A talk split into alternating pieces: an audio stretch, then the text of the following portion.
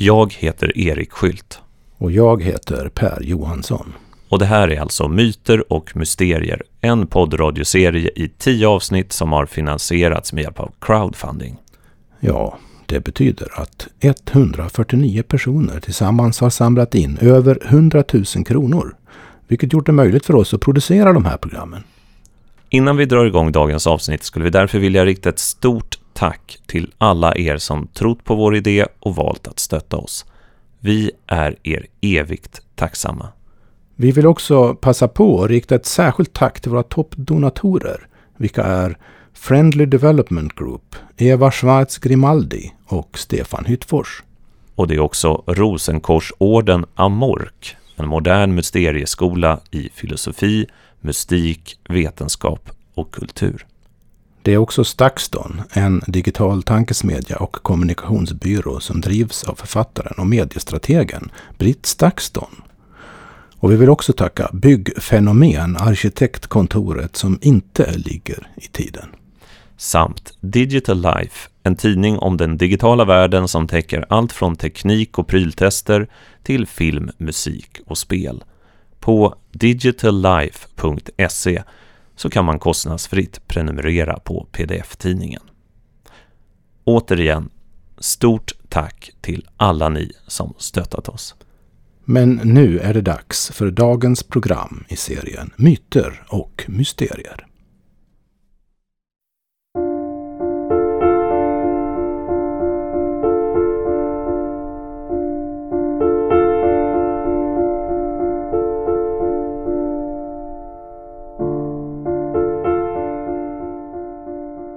Vi har kommit fram till det sista avsnittet. Det här programmet spelades in framför publik i skenet av levande ljus i ett vackert hörnrum i en gammal sekelskiftsvåning på Södermalm i Stockholm. Genom hela serien har vi följt ett spår som sträcker sig från den gamla Egypten fram tills idag. Det har handlat om en underjordisk strömning som ofta kallats för den esoteriska eller hermetiska idétraditionen. En hemlig lära med rötterna i urgamla mytologier och bortglömda mysterieskolor. Men tänk om den här strömningen inte bara rört sig i skuggorna, inte bara viskats fram bakom stängda dörrar eller i slutna sällskap. Tänk om det också är så att det allra hemligaste finns gömt i det som är känt för alla. Jag tänk om det hemliga är den egentliga undertexten i världshistoriens kanske mest spridda bok, nämligen Bibeln.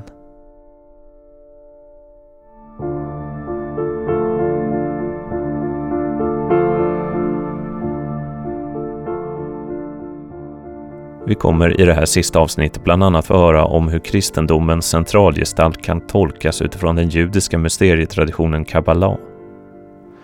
Men vi är också framme vid ett personligt vägskäl.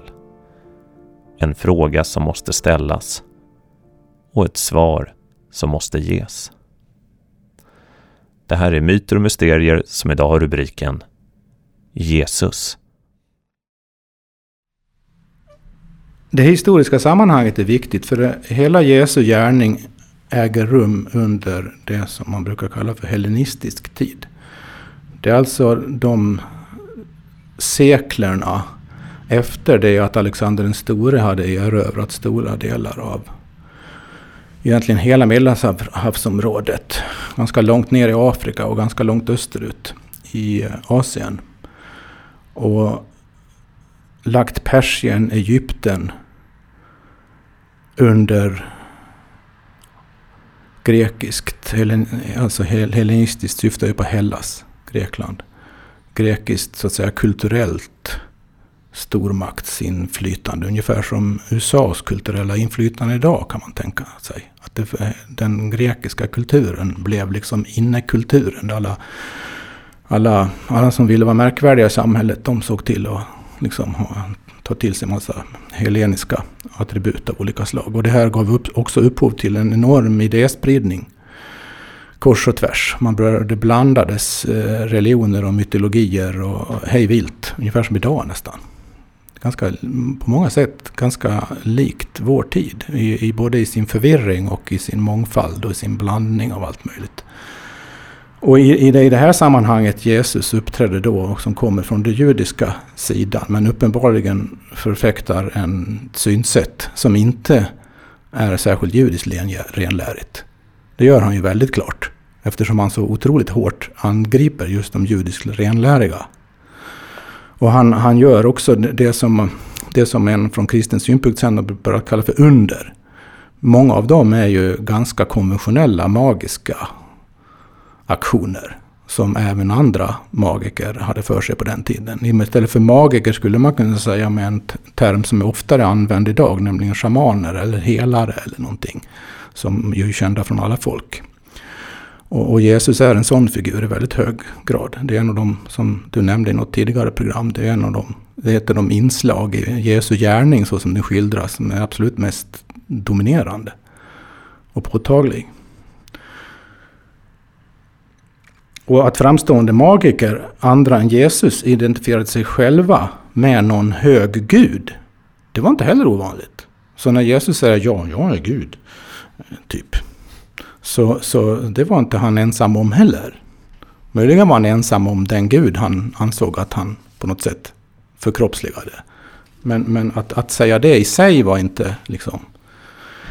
Sen finns det, om vi tittar på lite andra källor nu då från samma tid. Det finns bevarat ganska många papyrusskrifter som är kända som de grekiska magiska papyrerna. Det finns också något som kallas för de demotiska magiska papyrerna. Alla de är inte översatta än, men de finns översatta till engelska i alla fall. Ganska många av dem. Det finns utgivet som en tjock bok som man kan läsa om man vill. Och det här är då alltså skrifter som spänner från 200-talet före Kristus till ungefär 400-talet efter Kristus, under 600 år ungefär. Alltså inkluderande Jesu tid då. Och många av de här bevarar fragment av gammal egyptisk magi. Så en del av de här kan fungera som tolkningsnycklar till vissa inslag i den egyptiska magin i den gamla Egypten. Sådana här traditioner är ofta väldigt seglivade. Om vi jämför då utsagor i de här magiska papyrerna med vad som vi kan läsa i Johannes evangeliet framförallt, så kan vi finna de här tre exemplen. Jag är Guds son, säger Jesus i Johannes evangeliet. I ett av de magiska papyrerna så säger en magiker: jag är den levande Gudens son. I Johannes evangeliet säger Jesus: jag är det levande brödet som har kommit ner från himlen. I ett magiskt papyrus så säger en magiker: jag är den som har kommit från himlen. I Johannes evangeliet säger Jesus: jag är vägen, sanningen och livet. Och en magiker säger: jag är sanningen. Mm. Nu börjar det bli lite intressant här. Eller hur? Mm. Och de här då papyrusrullarna, de är man ganska säker på att de är äldre då än. Många av dem är äldre, ja. Många är samtida, en del är senare. Ja. I vilket fall som helst är den helt enligt konventionella sätt att kategorisera saker och ting, så är det en tradition helt skild från både den tidiga kristna kyrkan och judendomen. Men de som har grävt djupare i det hela vet ju att det har varit massor av korsbefruktningar. Mm. Men det här väcker ju en väldigt intressant fråga. Vem är han då? Ja, eller var då? Vem var Jesus? Vad var han för en typ? Ja, alltså om vi lämnar de kristna tankemodellerna ett tag och ser honom lite grann. Ja. Och vi ser honom som vi tar fasta på det här då. Jesus som magiker. Hur kunde han ha lärt sig det? Vad har han lärt sig det här? Det finns ju en tradition av att Josef och Maria, när han hade fötts för att fly undan kung Herodes vrede, flydde till Egypten. Nästa gång han uppträder i något evangelium, om jag minns rätt nu, så var han 12 år. Vad hände däremellan? Var de i Egypten i 12 år? Mm. Men det är lite tidigt att... Ja, inte enligt den tidens sed nödvändigtvis. Barn var otroligt mycket brådmagrare förr än de är nu för tiden. Så du menar att Jesus som någon slags 9-åring skulle sitta med näsan ner i någon magiska papyrus? Ja, men det har inte den här situationen, jag minns inte vilket evangelium det är just nu, men där han har en lärd diskussion med de skriftlärda i templet, då är han väl 12 år. Jo, och då verkar han vara ganska kunnig. Mm. Mm. Det här är ju bara en ren spekulation såklart. Ja. Det är många som har drivit det här väldigt långt och hittat på alla möjliga scenarier. Men det är kanske mindre intressant och har det visat sig omöjligt också att komma åt den så kallade historiska Jesus. Det är ofattbart mycket som har skrivits om detta. Och ingen har kommit fram till någon konsensus överhuvudtaget. Det var två stora vågor av den historiska Jesusforskning. Den första var från slutet av 1700-talet till fram till början på 1900-talet. Då ville alla komma åt den historiska Jesus och man hittade på alla möjliga historievetenskapliga metoder för att rensa upp i det hela och avgöra vad det var och så vidare. Och ingen kom fram till någonting.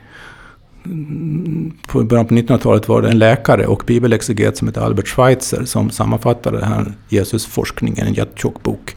Konstaterade att det fanns ingen enighet alls. Möjligen hade man kommit fram till, och det var hans egen tes, att Jesus hade dragit igång någon sorts apokalyptisk sekt som förväntade sig världens undergång. Men så blev det inte så. Och det var en stor besvikelse för alla. Inte minst för han själv antagligen. Och så repade man sig ur besvikelsen genom att hitta på det här frälsningsscenariot som en förklaring. Liksom. Sen kom det en till våg med historisk Jesusforskning från 80-talet och framåt. Den pågår delvis fortfarande, men där har man inte heller egentligen kommit fram till någon konsensus.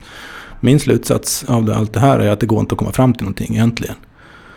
Historiskt tillförlitligt. Och det finns till och med nästan lite irriterande starka argument för att det inte ens någonsin har funnits någon sån här person. Möjligen har det funnits en eller till och med flera personer som sedan har bakats ihop till en gestalt som har skildrats på det här viset. Men vad... Jag säger allt det här bara för jag tycker vi lämnar frågan om den historiska Jesus. Ja, men om vi säger så här då. Vad... På det sättet. Hur ska vi tolka det här då? Det här sambandet som du pekar på. Att det finns ett samband mellan Jesus under och någon typ av egyptisk magi. Egentligen är det är ju en tes man skulle kunna driva på de här premisserna. Om vi vidgar frågeställningen och säger så här. Om man gör en så kallad exeges, en uttolkning av evangelierna, inte på konventionell kyrklig grund utan på någon sorts allmän hellenistisk filosofisk grund, som ju säkert många också gjorde på den tiden.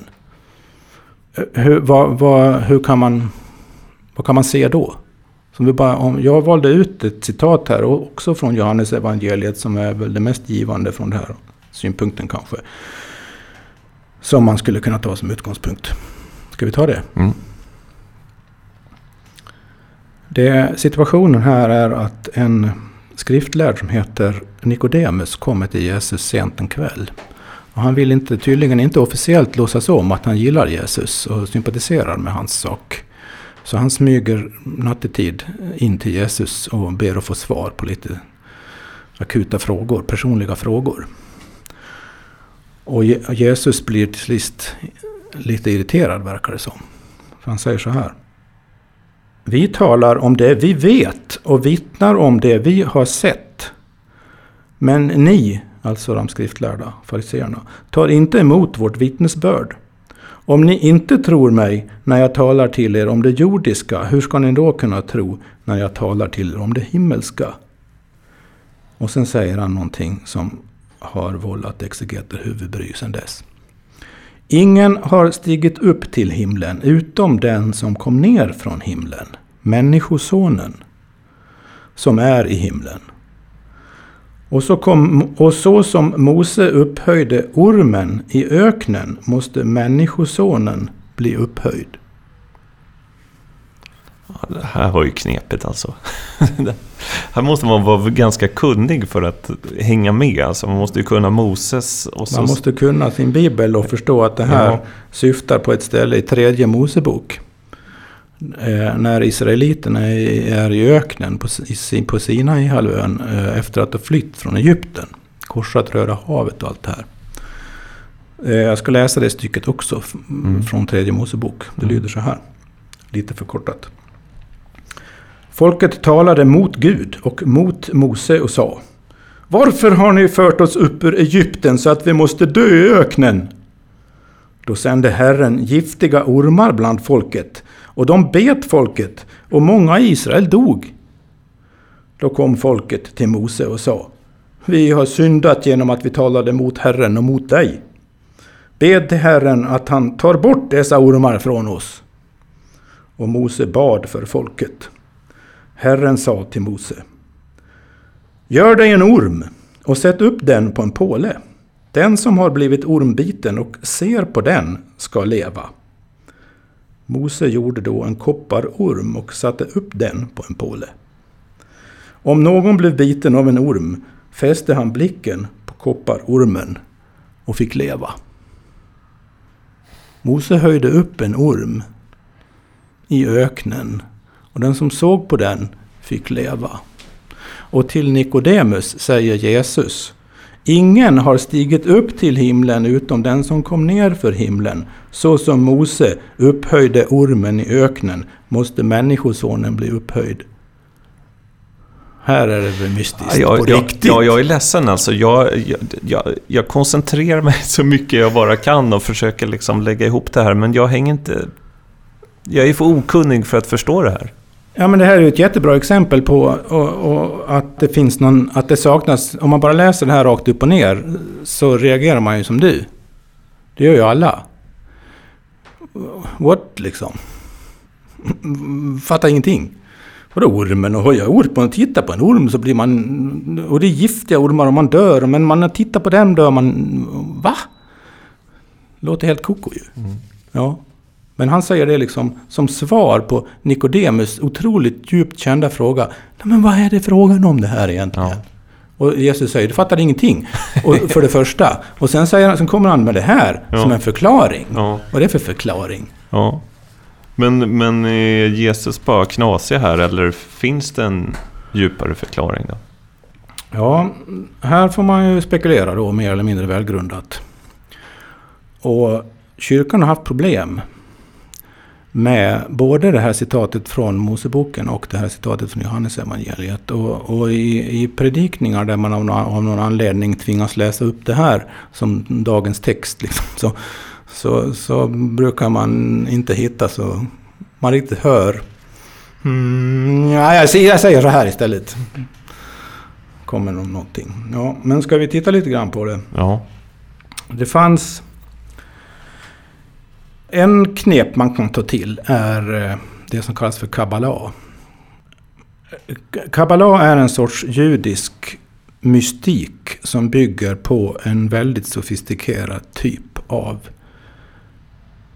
flera olika tekniker för bibeltolkning. Och Bibeln i det här sammanhanget då är de 5 Moseböckerna. Och det bygger på de hebreiska bokstäverna och deras betydelser. Både deras ordens bokstavliga betydelse, men det man gör i kabbalan är också att man tolkar det symboliskt. Dels som att titta på de enskilda bokstäverna, men dels också är det så här att varje bokstav motsvarar en siffra. I hebreiskan finns det inga siffror, utan bokstäverna fungerar som siffror också. Det betyder att varje bokstav motsvarar en siffra. Därför kan man tyda varje ord i Moseböckerna som om det var ett tal. Mm. Och om då 2 olika ord ger samma tal, säg 358, och så hittar du 2 ord som båda ger det talet. Så det då säger den så kallad gematriska, kabbalistiska tolkningen att det finns en dold gemensam betydelse. Vi har pratat om symboler i tidigare program där solen och kungen och guldet allihopa symboliserar samma bakomliggande verklighet. Den föreställningen har det här också i kabbalan när det gäller talens betydelse. Jag förstår, och det är oerhört avancerat, för det betyder att det finns en poetisk mystik, det vill säga det vanliga ordet, men så finns det också en talmystik som kan då ligga som en underström. Mm. Om vi då tittar här på, vad var det Jesus sa? Jo, han identifierade människosonen som är i himlen med ormen som Moses upphöjde i öknen. Eller hur? Mm, just det, så sa han. Rent grammatiskt så är det det som äger rum.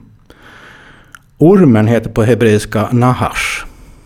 Och det blir talet 358. Mm. Messias, Mashiach på hebreiska. Det blir 358.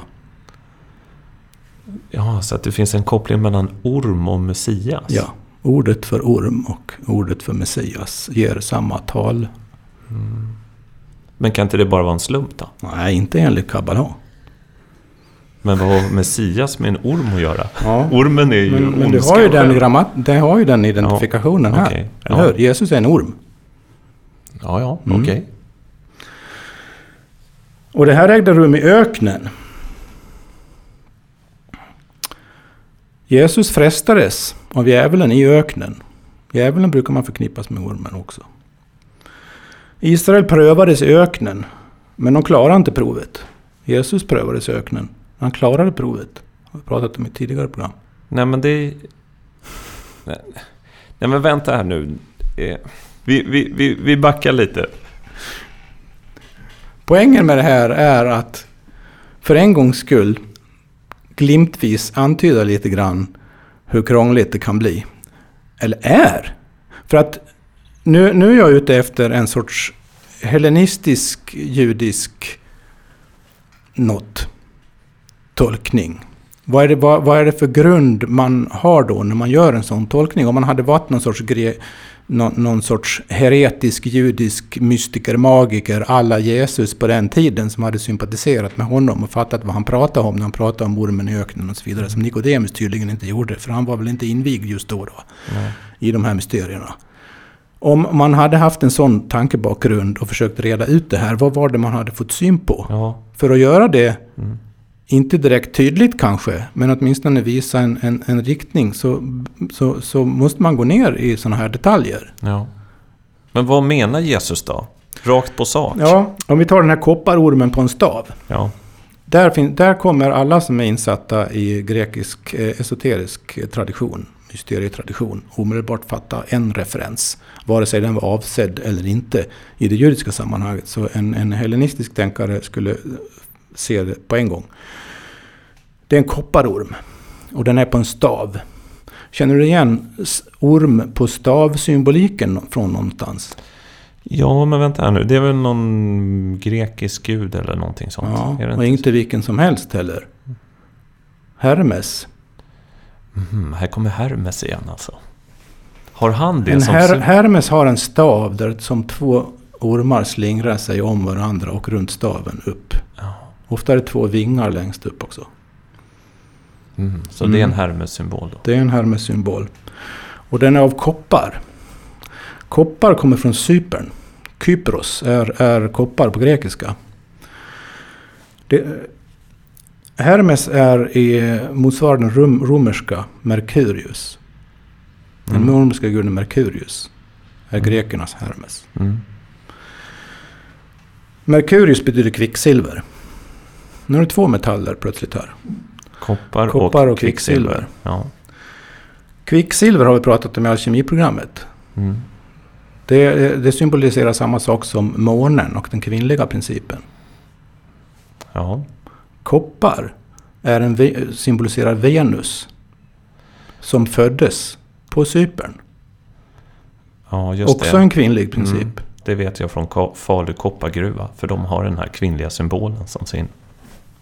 Så du har två kvinnliga symboliker inbakade här i samband med Hermes och den hermetiska magin. Och Moses har en sån stav. Och Jesus säger att han är en sån stav. Ja, vad betyder det då? Ja, det får du fundera på. Ja, men vad tror du?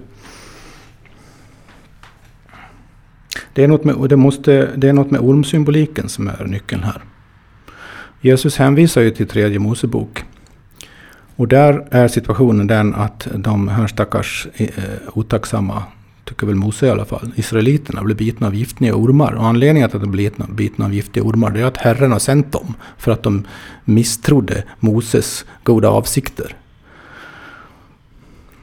Om vi tolkar det här symboliskt också. Vad symboliserar ormar? Och i synnerhet naturligtvis giftiga ormar då?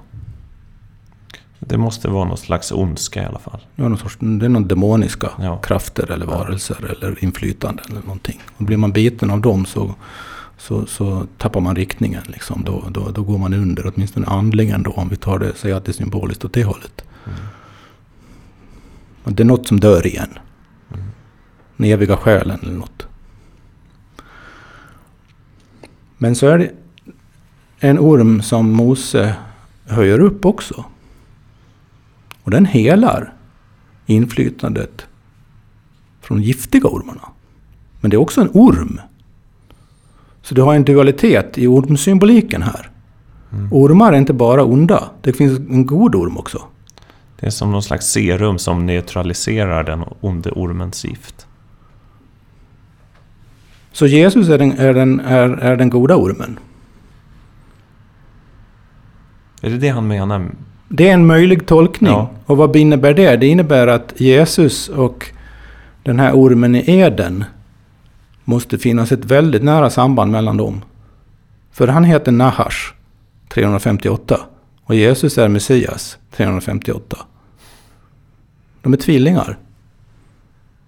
En mörk och en ljus tvilling.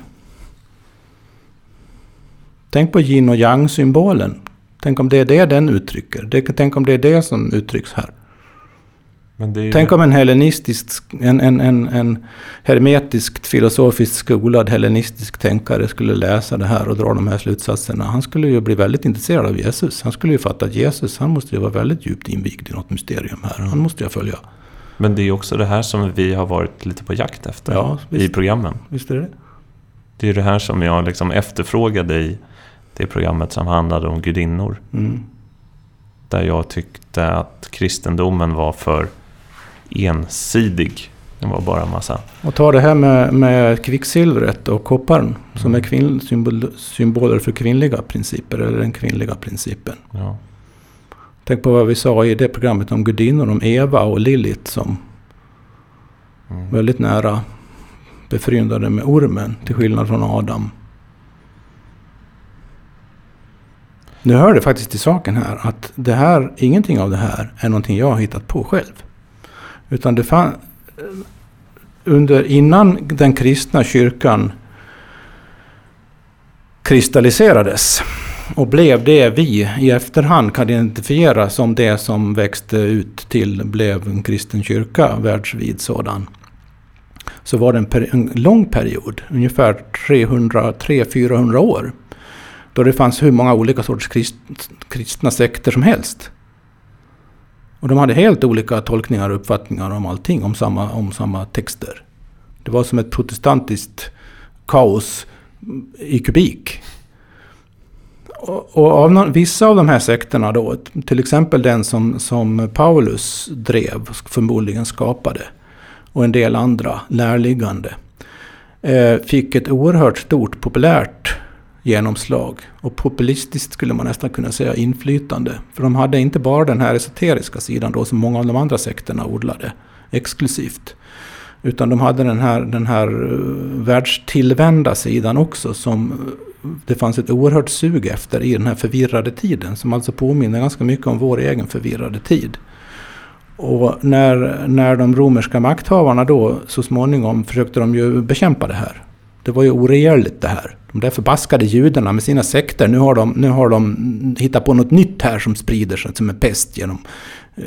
De försökte ta koll på det först ju. Mm. De hade ju eviga problem med judarna där i Palestina ju. Först efter drygt 300 år så var det den här romerska kejsaren Konstantin då som fick för sig att, det ska vi inte gå in på den historien nu, men slutresultatet blev ju att han, nu får vi vara listiga här kanske han tänkte. Han var lite inspirerad också men han tolkade nog på sitt eget kejserliga vis. Mm. Och det här Det här är kraftigt här. Här kan vi få folket på vår sida. Det här ska bli den nya statsreligionen här i Rom. Och inte nog med det. För att verkligen markera att nu börjar en ny romersk storhetstid, så grundar vi en ny huvudstad som ska heta Konstantinopel naturligtvis. Mm. Så Rom flyttade från Rom till Konstantinopel. Och i Konstantinopel blev kristendomen den romerska statsreligionen. Och då blir det ju en sorts maktfaktor plötsligt. Då går det inte att hålla på med en massa vildhjärnor som ska frälsa sig själva i öknen och spekulera en massa hermetiska mysterier och sånt där. Då måste det vara något, det måste bringas ordning i det hela. Och där börjar den egentliga kristna kyrkan. Mm. Vad var den första reaktionen på det? Apropå det här med kyrkligt kollektiv gemenskap och individualism. Jo, den första reaktionen på det, även bland de som var ganska lika i sin uppfattning, det som blev kyrkan sen. Jo, de drog ut i öknen. Det var det som blev de så kallade ökenfäderna. De bodde där i någon alldeles egen grotta för sig själva och mediterade 30 år. Innan de stack ut huvudet igen och bibringade världen sina visdomsord som folk fortfarande inspireras av. De var ju hyperindividualister egentligen. Och skulle man säga att i allt det här samhällssuriumet så glöms sådana här saker bort? Talmystiken, kabbalan. Det är inte bara glömt bort. När väl den här kyrkliga maktstrukturen har etablerats så bekämpas det systematiskt. Mm. Men här måste jag ändå göra en sak. Det här är ju så intressant så att vi skulle kunna prata timme efter timme. Men i och med att det här är vårt sista program så tänker jag att jag ska ställa en fråga till dig som jag har velat ställa i kanske flera år. Vi har vidrört det några gånger när vi har suttit liksom, privat och samtalat. Men det är lika bra att jag ställer den rakt ut nu. För den handlar ganska mycket om vilka vi själva är, du och jag. Och hur vi ser på världen. Och det är så här att jag har ju i flera program här. Jag kan säga så här, jag gillar att gå i kyrkan. Jag gillar psalmerna, jag gillar sakral musik. Jag tycker om präster. Jag sympatiserar med kyrkans verksamhet. Även om jag inte kanske känner att jag har någon egen kyrka sådär. Jag är på något sätt influerad av någon typ av barndomens Jesus som jag fick lära mig lite om och sen som blev till någon egen mytologisk symbol inom mig som blev väldigt verksam. Samtidigt är jag ju otroligt intresserad av allting du berättar och det är ingenting i mig som känner att lite kanske känner sådär att det här var lite farligt och okult. Men samtidigt sådär, den här berättelsen om de två ormarna och tvillingarna, det är som att det slår in någon blixt i huvudet som säger att men det här förklarar någonting, för det är en dualitet som är begriplig. Det måste vara så. Det måste finnas ett yin och yang i kristendomen också på något sätt. Annars blir världen helt oförståelig. Men min fråga är varför du är intresserad av kristendomen? För du har sagt flera gånger här, jag tror inte på någon gud, jag är absolut inte kristen, jag går inte i kyrkor, du tar avstånd från det gång på gång på gång. Men samtidigt vet ju jag, det är från vårt allra första möte, den första middagen då du och jag av en slump träffade på varandra. Så var det ju det som fångade mitt intresse i möte med dig, var att jag förstod att du kunde Bibeln. Och du hade läst den på originalspråk, du hade lärt dig hebreiska och grekiska för att kunna läsa den. Och vid det tillfället hade jag intervjuat massa präster och träffat präster. Jag har aldrig träffat någon som kunde så mycket fakta om kristendomen. Så min stora fråga är till dig, och det här ställer jag inte bara för att vi ska lära känna dig, utan att jag gissar att svaret kanske har någonting med hela programserien att göra kanske. Varför har du intresserat dig så mycket för kristendomen? Det är en bra fråga. Jag ska försöka att säga något om det som inte blir ett program till.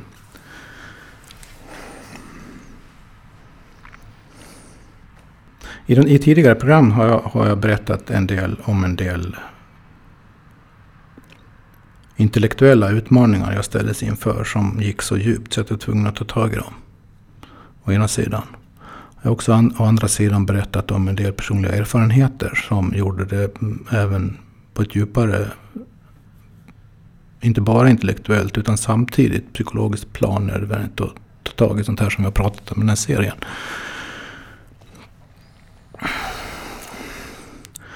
Och när jag väl hade börjat göra det så stötte jag, eftersom jag är inte konfirmerad, jag har aldrig gått i kyrkan eller, innan dess så var varken kristendom eller kyrkan någonting som existerade i min sinnevärld bokstavligen överhuvudtaget. Men efter jag hade börjat intressera mig för den här lite mera mysteriösa sidan av människolivet så stötte jag på en del vad jag idag skulle kalla, men inte riktigt hade lärt mig innebörden i då, esoteriska tolkningar av kristendomen, i synnerhet av just Johannes evangeliet, som är ganska vanligt att utgå ifrån då. Och jag kommer ihåg att jag slogs av någon sorts häpnad först. Va? Kan den här korkade kristendomen betyda detta? Det var ju en utmaning liksom. Fan, har jag haft fel? Det måste jag tränga in i lite grann. Ja, så då började jag läsa lite. Jag kommer ihåg att jag läste Johannes evangeliet och jag förstod väl egentligen 10% kanske. Jag förstod inte så mycket. Lyssnarna som inte har läst Johannes evangeliet får gärna pröva. Och så märker man att man tycker att vissa saker förstår man. Ja, så kommer man till sådana här, ganska många sådana här i stil med den här kopparormen liksom. Va? Och det där, men jag gillar ju gåtor och mysterier, alltså även på ett liksom intellektuellt plan. Det var bland annat därför jag ville lära mig lite gammal hebreiska, för att det var som ett skiffersystem liksom. Det här är så konstigt och obegripligt, så det här skulle ju vara kul om man kunde förstå något av det. Och det var lite så här också då, att ja, men tänk om det finns något intressant här, jag ska ta reda på vad det är. Ja, så gjorde jag det. Och kom djupare och djupare in i det där. Och efter ett tag så började jag titta lite andra hyllor i biblioteket. Då hade jag aldrig, jag visste inte knappt ens att det fanns en hylla som hette, en klassificering som hette kristendom på biblioteket. Jag hade aldrig tittat i den hyllan, aldrig fått för mig att titta i den överhuvudtaget. Men så, tänk om det finns någon bok där då bland allt tramset som säger någonting om det här mystiska jag har hittat. Så hittade jag en del gamla mystiker då, Mäster Eckhart och sådana. Va? Är det här kristendom? Det var konstigt. Och ja, nu ska jag försöka inte göra det här så långt. Men så, det slutade med i alla fall att så småningom så fick jag en ganska bra bild, tror jag. Och jag hade en ganska stark förmåga, måste jag väl säga, utan att avsikten är att framhäva mig egentligen särskilt speciellt. Och förstå vad de menade, de här kristna mystikerna, med vissa saker. Det väckte en väldigt djup inre resonans i mig. Och då, nästa steg då blev att fundera på, jaha, men vad betyder det här nu då? Tänk om den här som jag själv tyckte, tramsiga, dumma, dogmatiska, fyrkantiga, kyrkliga lärorna, skulle de kunna handla om det här? Och det visade sig att man skulle ju kunna tolka dem så. Sen visste jag ju naturligtvis, så märkte jag väldigt fort när jag kom i kontakt med lite kyrkliga människor så småningom. I flera olika kyrkor. Att de fattar ju ingenting av det där, de flesta, märkte jag. Jaha, har jag någonting jag har hittat på det här nu då? Går jag på att inbilla mig att jag förstår någonting, eller vad är det? Ja, och det var därför jag började gräva i det på allvar sen. Förutom att jag parallellt hade det idéhistoriska intresset för att försöka förstå västerlandets idéhistoria utan att ha en tillräckligt stark bas av förståelse och i kristen tro. Det är ju hopplöst företag. Men vem är Jesus för dig? För mig, ja. För mig är frågan felställd. Vad är Jesus för mig? Skulle jag kunna svara på. Okej. Vad är Jesus för dig? Flera olika saker. En möjligen historisk gestalt som har mytologiserats på ett sätt som stämmer överens med en viss grundmyt som man hittar i andra sammanhang också. Jag har nämnt det i tidigare program lite grann. En väldigt stark beröringspunkt apropå Egypten är myten om Osiris som också dör och återuppstår. Inte på samma sätt som Jesus, men det finns, och den grekiska guden Dionysos genomgår också en liknande förvandling via död till återuppståndelse, och det finns faktiskt flera. Det är en ganska vanlig symbol i flera mytsystem och religioner det här. Och det förkroppsligar Jesus gestalten också. Så det är en sorts vad. Och sen om man gör den här typen av mera esoterisk inre tolkning av evangelierna och andra kristna skrifter, så kommer Jesus att bli en symbol för den inre solen i människan. Och det har vi, vad det kan innebära har vi antytt i tidigare program. Men om man ska vandra din väg, är man då dömd till någon slags ensamhet? Jag skulle inte vilja kalla det min väg. För att det är många som har halkat in på den här vägen, mer eller mindre oförskyllt. Ja, men den vägen då? Ja. Den vägen som... Jesus kallar ju sig själv jag. Han säger jag är vägen. Mm.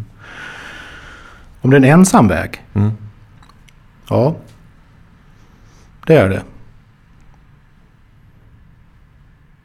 Men gemenskapen består ju av alla andra som har halkat in på den här vägen. I alla tider. En del lever väl nu. En annan kan man stöta på ibland. Men det är ingen gemenskapsväg. Det är ingen kafferep. Det är ingen syjunta. Det är inget alla är välkomna och mår bra tillsammans. Men vad är den vägen då? Är den falsk? Alltså nej, den här, ska jag vara lite fräck här så ska jag säga så här att den vägen är det Jesus kallar den breda vägen. Mm. Som leder till fördärvet. Mm. Men menar du att det är så man ska tolka honom? Alltså, att han... Jag menar inte att man ska tolka det på något sätt överhuvudtaget. Ja. Jag säger att detta är en fullt möjlig tolkning som går att driva väldigt långt. Mm. Och varken jag eller någon annan har någon möjlighet eller något mandat att säga till någon annan människa att det här är rätt. Det här ska du tro på, annars jävlar. Det är ju det kyrkan har gjort. De har ju sagt att deras väg, deras institutionaliserade frälsningsministerium, det är den enda rätta vägen. Det kan man fortfarande läsa i den senaste katolska katekesen med imprimatur, som jag kommer ihåg att du bläddrar i hemma hos mig en gång. Kan man fortfarande läsa att ingen blir frälst om man inte är med i den kyrkan. Nej. Men Jesus själv är ju lite sträng och säger att när någon vill följa honom så säger han, och den personen tvekar lite, säger han, de döda kan begrava de döda. Ja, sen, det är rätt hårt. Ja, oerhört hård. Nej, jag tror det är ett misstag att måla upp Jesu väg som någon sorts alla får vara med väg. På ett sätt. Men på ett annat sätt så är det precis det är. Alla får vara med. Men världen är konstruerad så att man hänger inte med på vilka villkor, på vilka premisser som helst. Och vad han gör är att han är väldigt tydlig. Han målar inte upp någon, ja men här kan vi ha det coolt och trevligt tillsammans och sväva iväg på något moln här. Säger han inte. Utan han säger, ja, jag respekterar din önskan och tar livet på allvar. Men om du verkligen vill det, det är inte lätt. Du kommer behöva överge en massa saker som du är fäst vid.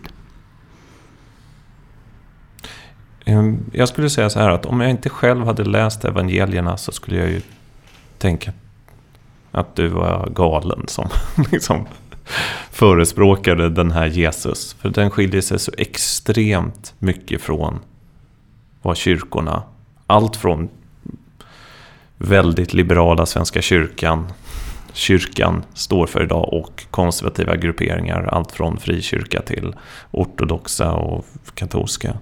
Ja, de får väl hänga med.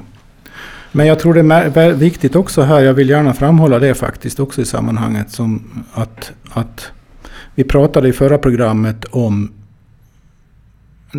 du sa att du ville gärna undvika prövningarna, ja, om du kunde slippa. Ja. Och då kontrade jag med att säga att men det är ju själva livet.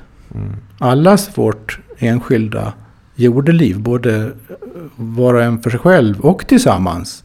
Det är det som är prövningarnas väg. Det är livet som är prövningarna. Mm. Och så skulle jag också vilja tolka Jesus i den här meningen jag har förfäktat här nu. Att vad han säger till de som vill följa honom, det är att du har bara en möjlighet.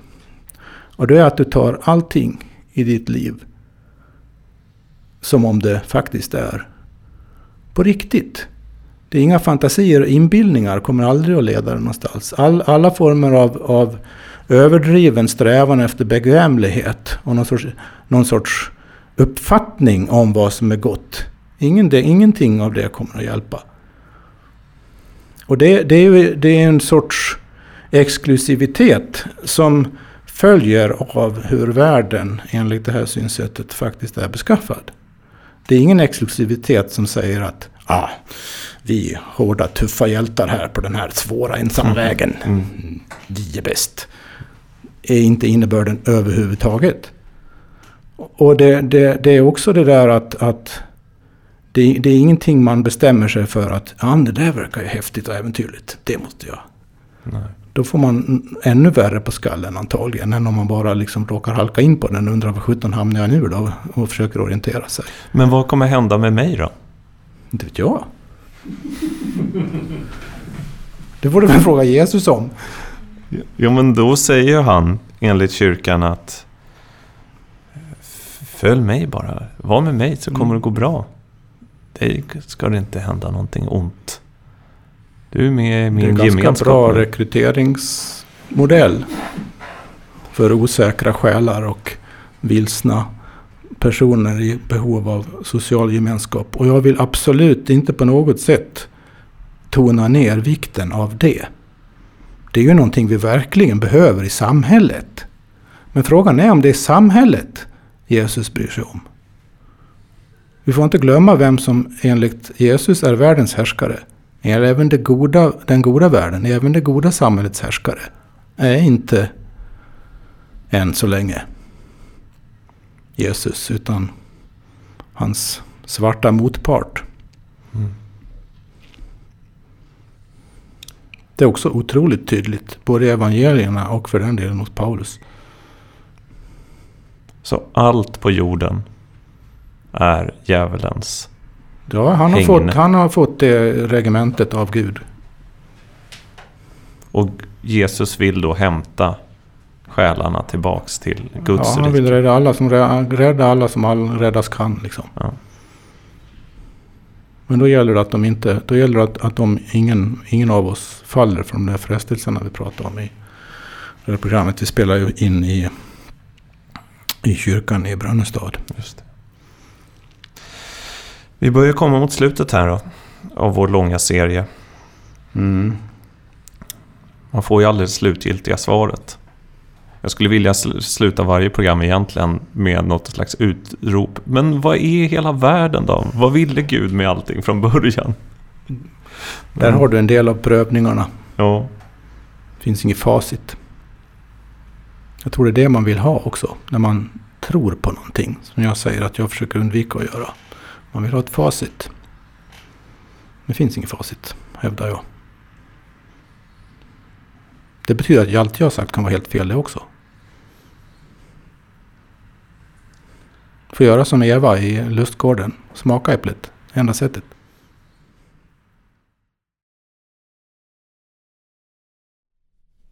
Du har hört Myter och mysterier. En poddradioserie av Per Johansson och mig, Erik Skylt.